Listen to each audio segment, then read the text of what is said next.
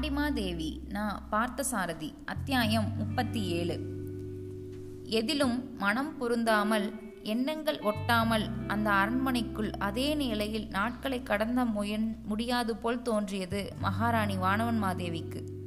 நான்கு புறமும் நீந்தி மீள முடியாதபடி பொங்கிப் பெருகும் வெள்ள பிரவாகத்தினிடையே அகப்பட்டு கொண்ட நீந்தத் தெரியாத மனிதனைப் போல் சிறுமை நிறைந்த சாமானிய மனித குணங்களுக்கு நடுவே திகைத்து நின்றார் அவர். கலர்கால் மாறனார் ஒப்புரவு மொழிமாறா ஓலையோடு வந்து பயமுறுத்திவிட்டு போனதிலிருந்து மனதின் சிறிதளவு நிம்மதியையும் இழந்து தவித்தார் அவர். அரண்மனைக்கு வெளியே போய் கோயில் குளம் என்று விருப்பம் போல் சுற்றவும் முடியவில்லை. உள்ளேயும் நிம்மதியாக இருக்க முடியவில்லை. மாலையில் புவனமோகினியையும் உடன் அழைத்து கொண்டு அரண்மனை நந்தபுரத்தில் போய் சிறிது நேரம் உலாவினார் மகாராணி. பூக்களையும் செடி கொடிகளையும் பார்க்கும் போதெல்லாம் மகாராணியின் மனதில் சற்றே உற்சாகத்தென்றல் வீசியது. ஒவ்வொரு பூவையும் பார்க்கும்போது ஒரு அழகான குழந்தையின் புன்முறுவல் பூத்த முகம் நினைவு வந்தது அவருக்கு. அடடா அந்த பூக்களை பார்க்கும்போது இன்னும் எத்தனை எத்தனையோ நினைவுகள் அவர் மனதில் பொங்குகின்றனவே. எல்லையற்று பரந்த பேருலகத்தில் ஆங்காங்கே மனித வாழ்க்கையில் தென்படும் சிறுமைகளை காணாதது போல் கண்டு அளவிலும் உருவிலும் அடங்காத இயற்கை பெருந்தாய். இப்படி பல்லாயிரம் பல்லாயிரம் மலர்களாக மாறி ஏளனச் சிரிப்புகளை எங்கும் வாரி இருக்கிறாளோ? அவை வெறும் பூக்கள் அல்ல பிரகிருதியின் அர்த்தம் நிறைந்த புன்னகைகள். நந்தவனத்து தடாகத்தில் இருந்த சில பெரிய செவ்வள்ளி பூக்களையும் மூடும் நிலையிலிருந்த கமலங்களையும் பார்த்தபோது மழலை மொழி பேசி கண்ணங்குழியச் சிரிக்கும் குழந்தை பருவத்து ராஜசிம்மனின் முகம் நினைவு வந்தது. தடாகம் நிறைந்து மலர்ந்து தெரிந்த அத்தனை மலர்களும் குழந்தை பருவத்து ராஜசிம்மனின் முகங்களாக மாறி சிரிப்ப சிரிப்பன போல் அவருக்கு ஒரு பிரம்மை ஏற்பட்டது. நெஞ்சத்து உணர்வுகளை கனிச்சாராக பிழிந்து களிப்பூட்டும் அந்த இனிய பிரம்மையில் தம்மை முற்றிலும் மூழ்கச் செய்து கொண்டு பூக்களையே பார்த்தவாறு சிறிது நேரம் நின்றார் மகாராணி. புவனமோகினியும் அருகில் நின்றாள். அப்போது ஒரு பெண் பணிப்பெண் ஓடி வந்து தேவி கோட்டாற்றிலிருந்து அந்த சமண பண்டிதர்கள் தங்களை தேடிக்கொண்டு வந்திருக்கிறார்கள் என்று தெரிவித்தாள். அவர்களையும் இங்கேயே நந்தவனத்துக்கு அழைத்து கொண்டு வா அம்மா என்றார் மகாராணி. பணிப்பெண் போய் அழைத்து கொண்டு வந்தாள். அடிகளே வாருங்கள். பயிர் வாடுகிற போதெல்லாம் தானாகவே வந்து பெய்கின்ற மழை மாதிரி வெளியே சொல்ல முடியாத ஊமை கவலைகளால் நான் துன்பப்பட்டு கொண்டிருக்கிற சமய சமயங்களிலெல்லாம் நீங்கள் காட்சியளித்து எனக்கு நம்பிக்கை அளிக்கிறீர்கள் என்று அவர்களை வரவேற்றார் மகாராணி. துன்பத்தை போக்குவதற்கு நான் யார் தாயே? உலகத்தில் பிறந்து வாழ்வதே பெரும் துன்பம். நடக்கத் தெரிகின்ற வரை எழுவதும் விழுவதுமாக தள்ளாடும் குழந்தையைப் போல பிறவியை வென்று வீடை அடைய பழகுகிற வரையில் பிறப்பும் வாழ்வும் துன்பங்களே தரும். பிறந்தோர் உருவது பெருகித் துன்பம்.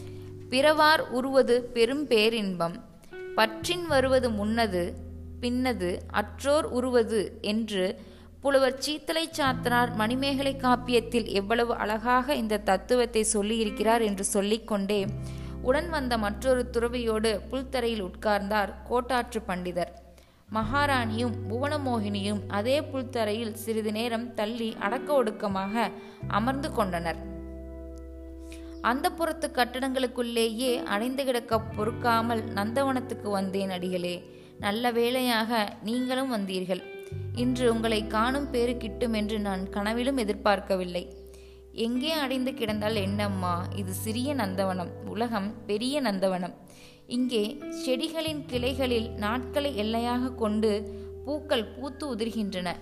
அங்கையோ காலத்தின் கிளைகளில் விதியை எல்லையாக கொண்டு உயிர் பூக்கள் பூத்து உதிர்கின்றன. இன்று உதிர்ந்துள்ள பூக்களே நாளை உதிரப்போகும் பூக்களுக்கு உரமாகும். இந்த உயிர் பூக்களின் நந்தவனத்தில் எதையும் நடுவராக நின்று பார்த்து கொண்டே நடந்து போய்விட வேண்டும். இல்லாவிட்டால் துன்பம்தான் என்று சிரித்துக்கொண்டே சொன்னார் கோட்டாற்று பண்டிதர். என்னை போன்றவர்களால் ஆசைகளையும் பாசங்களையும் சுமந்து கொண்டு அப்படி நடுவாக நடந்து போய்விட முடிவதில்லையே அடிகளே. முடிகிற காலம் ஒன்று வரும். தாயே அப்போது நானே உங்களை சந்தித்து நினைவூட்டுவேன். இன்று நான் இங்கே வந்தது உங்களை சந்தித்து உரையாடி கொண்டிருப்பதற்காக அல்ல. நானும் இதோ உடன் வந்திருக்கும் இந்த துறவியும் மறுபடியும் வடதிசையில் யாத்திரை போகிறோம். அதற்கு முன் உங்களிடம் ஒரு வார்த்தை சொல்லிக்கொண்டு போகலாம் என்று வந்தேன். அடிகள் திரும்ப எவ்வளவு காலமாகுமோ? யார் கண்டார்கள்? நான் திரும்புவதற்குள் எங்கெங்கே எத்தனை மாறுதல்களோ? தாயே எப்போதும் நாளைக்கு நடப்பதை எண்ணி திட்டமிடுகிற வழக்கமே எனக்கில்லை. நீரின் வேகத்தில் விழுந்த துரும்பு போல் கால ஓட்டத்தில் என்னை தள்ளிக்கொண்ட பின் என்னை இழுத்துச் செல்ல வேண்டியது அதன் பொறுப்பு.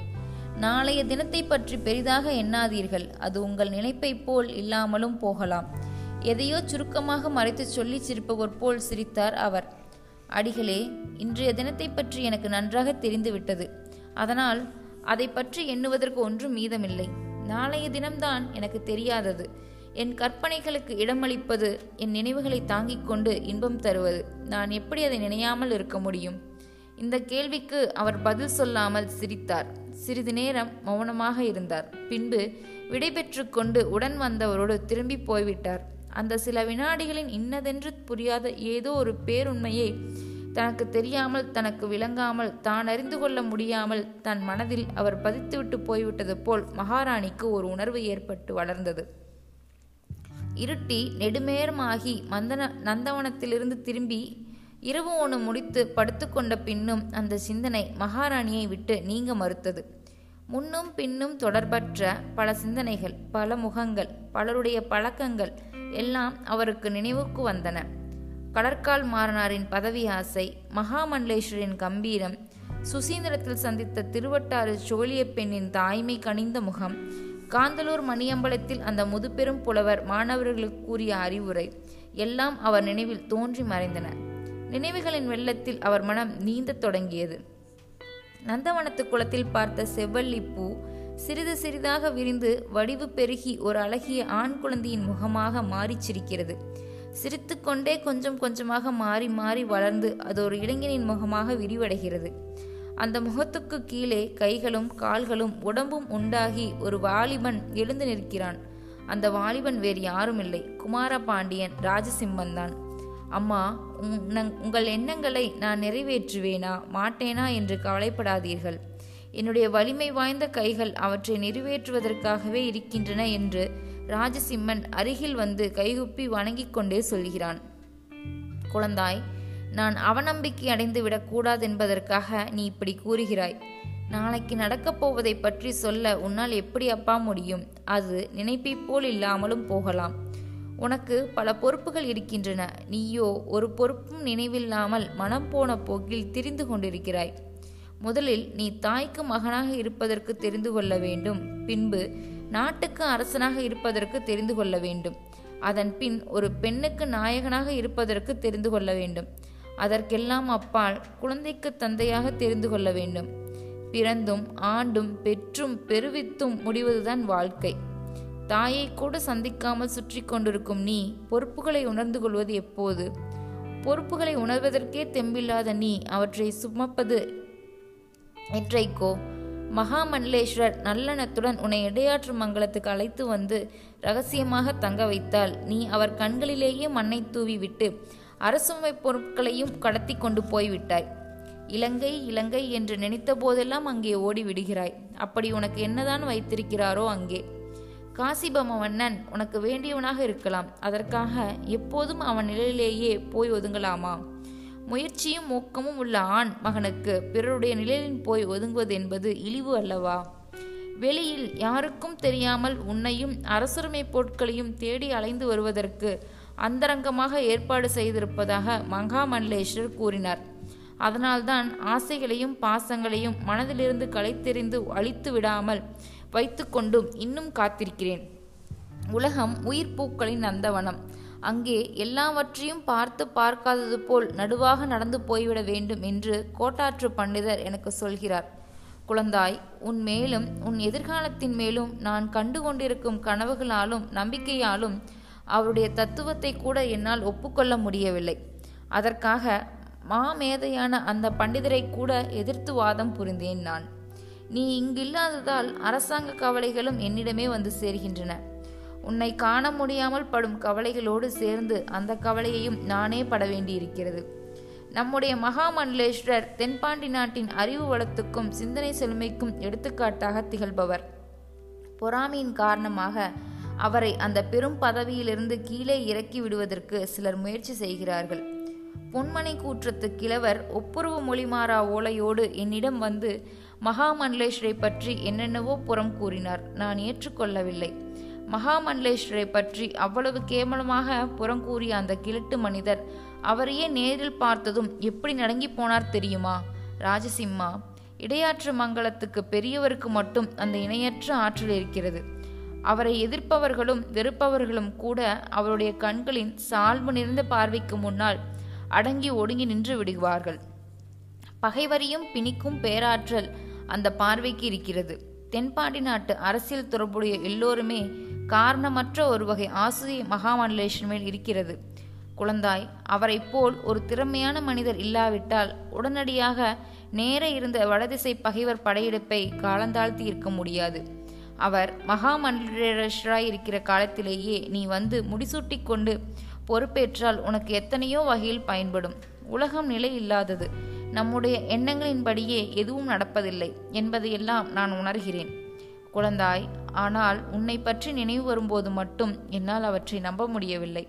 உலகம் நிலையானது. என் அருமை புதல்வனை பொறுத்தவரையில் நான் எண்ணிருக்கிறபடியே எல்லாம் நடைபெறும் என்று நினைத்து வருகிறேன். நீ என்னை ஏமாற்றி விடாதே. என் நினைவுகளையும் கவலைகளையும் ஏமாற்றி விடாதே. யாரோ கூப்பிடுவது போலிருந்தது. தேவி இதென்ன? என்னென்னவோ பிதற்றுகிறீர்களே. நீங்களாகவே பேசிக் கொண்டிருக்கிறீர்களே. உங்களுக்கு ஏதாவது உடல் நலக்குறைவு ஏற்பட்டிருக்கிறதா? ஒருவேளை மாலையில் குளிர்ந்த காற்று படும்படி நந்தவனத்தில் உலாவியது ஒத்துக்கொள்ளவில்லையா? என்று கேட்டுக்கொண்டே புவனமோகினி கட்டில் அருகே நின்றாள். மகாராணிக்கு நாணமாக இருந்தது. ராஜசிம்மரிடம் பேச நினைத்தவைகளை தூக்கத்தில் வாய் சோர்ந்து உளறிவிட்டிருக்கிறோம் என்று அவருக்கு அப்போதுதான் புரிந்தது. புவனமோகினி மகாராணிக்கு துணையாக கட்டிலுக்கு கீழே தரையில் பக்கத்தில் படுத்துக்கொண்டாள். மகாராணிக்கு மறுபடியும் கோட்டாற்று பண்டிதர் கூற்று நினைவுக்கு வந்தது. நாளை நடப்பதை பற்றி இன்றைக்கே திட்டமிடாதீர்கள். நாளைய தினம் என்பது இனிமேல் வருவது. நீங்கள் நினைக்கிற மாதிரி இல்லாமலும் போகலாம் அது. மகாராணியின் அறிவுமயமான உள்ளம் இந்த தத்துவத்தை ஒப்புக்கொண்டது. ஆனால் உணர்வுமயமான உள்ளமோ ஒப்புக்கொள்ள மறுத்தது. நாளை என்ற ஒன்று இல்லாவிட்டால் அப்புறம் இந்த உலகத்தில் என்ன இருக்கிறது? அறிய முடியாத உண்மைகளும் தெரிய முடியாத எதிர்காலமும் இருப்பதால் அல்லவா வாழ்க்கை சாரமாக இருக்கிறது. நாம் சுமக்கின்ற பொருட்களின் உயர்வும் பெருமையும் தெரியாமல் குங்குமமும் கற்பூரமும் சுமக்கும் கழுதையைப் போல் வாழ்வதனால் தான் சாதாரண மனிதர்களால் வாழ்க்கையின் நாளைய தினங்களை கற்பனை செய்ய முடிகிறது. இப்படி என்னென்னவோ எண்ணிக்கொண்டு படுக்கையில் புரண்டார் மகாராணி. சிந்தனைகளை தனக்கு சாதகமாக தன் எண்ணங்களுக்கு ஏற்றாற்போல் வளைத்து சிந்தித்து தொடங்கும் போது மனதுக்கு ஒரு விதமான போலி உற்சாகம் மகிழ்ச்சி மயக்கம் ஏற்படுகிறது. மகாராணியின் மனதில் அப்படி ஒரு உற்சாகம் அப்போது ஏற்பட்டிருந்தது. மறுநாள் பொழுது விடிந்ததுமே ராஜசிம்மன் ஓடி வந்து விடப் போகிற மாதிரியும் உடனே அவனுக்கு முடிசூட்டி கண்டு மகிழப் போவதாகவும் தன் மனம் கற்பனை செய்கிற எல்லா நிகழ்ச்சிகளுமே உடனே நடந்துவிடப் போவது போலவும் ஒரு மனநிலை ஏற்பட்டது. கண்களை விழித்துக்கொண்டே கட்டிலில் படுத்திருக்கிறவருக்கு எதிரே சிறிதாக மங்களாக இருந்து கொண்டிருந்த தூண்டா விளக்கின் சுடர் தெரிந்தது.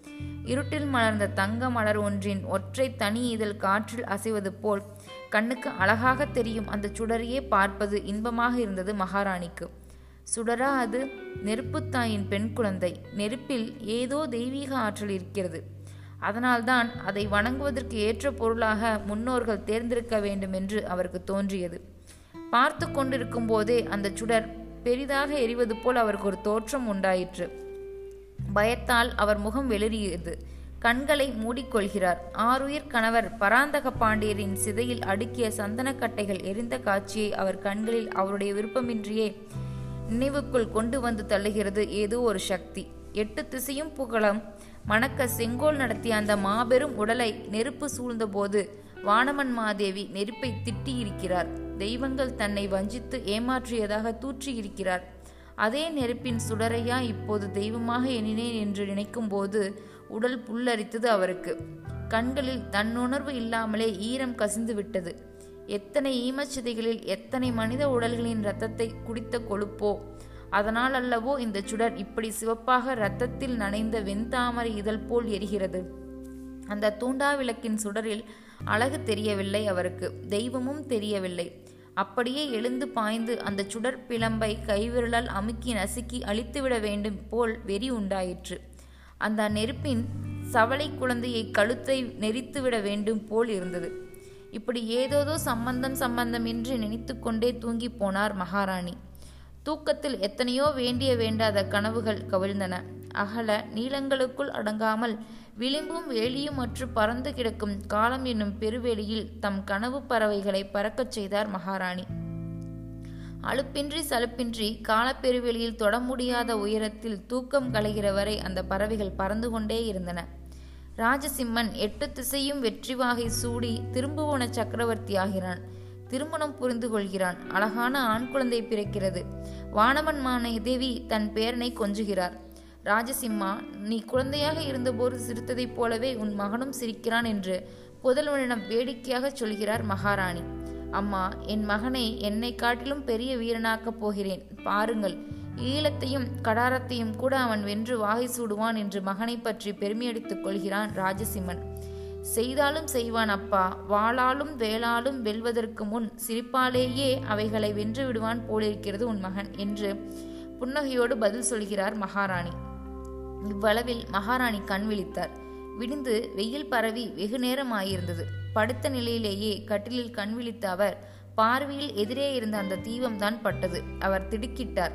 அந்த ஒளியின் குழந்தை அணைந்து அழுது புகையாகி நூலிழைத்து கொண்டிருந்தது. என்றுமே அணையாத விளக்கு அது அன்று அணைந்திருந்தது.